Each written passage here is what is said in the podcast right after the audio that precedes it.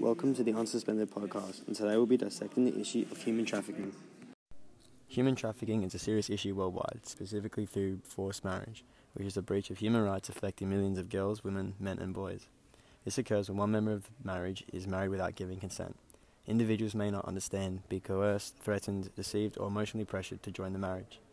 Under 16 individuals are considered to not understand the marriage ceremony, and this can have long term impacts on people and families through psychological trauma, increased family violence, decreased educational access, less work opportunities, financial dependence, and forced labour.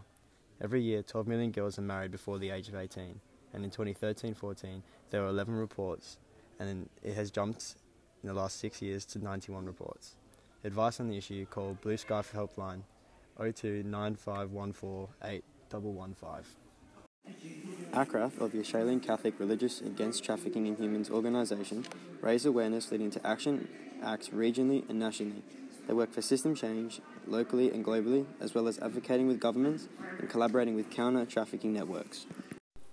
The people aware of this problem include the general population who are aware of its existence but have not much influence, politicians who are aiming to set up anti trafficking initiatives as they know more about the issue, the police, who enforce criminal codes that aim to prevent and imprison the offenders. Australia's response includes development of anti-trafficking initiatives, the introduction of the October 2003 anti-trafficking measures, which introduced including Australian Federal Police Unit, new visa arrangements, victim support measures, improvements to legislation, and in 2004 the Attorney General Department produced an action plan eradicating trafficking in persons. The developments of that since have been government funding to research for regional trafficking activities, and Indonesia joins the Australian regional trafficking in people. In addition, the Catholics' response is against human trafficking, as they consider it a crime against humanity. Together, they work with the international police to fight modern day slavery.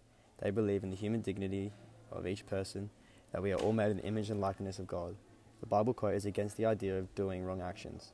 God wants everyone to do good, even if they've been done wrong by, and they need to respond with that with good. This relates to the Catholic's response, as the quote imitates that we need to do good for the world and not be subdued to evil, such as human trafficking. We have discussed human trafficking through its impacts, the awareness, and the Catholic's response. Thanks for listening to the Unsuspended podcast. Join us next time by following our podcast.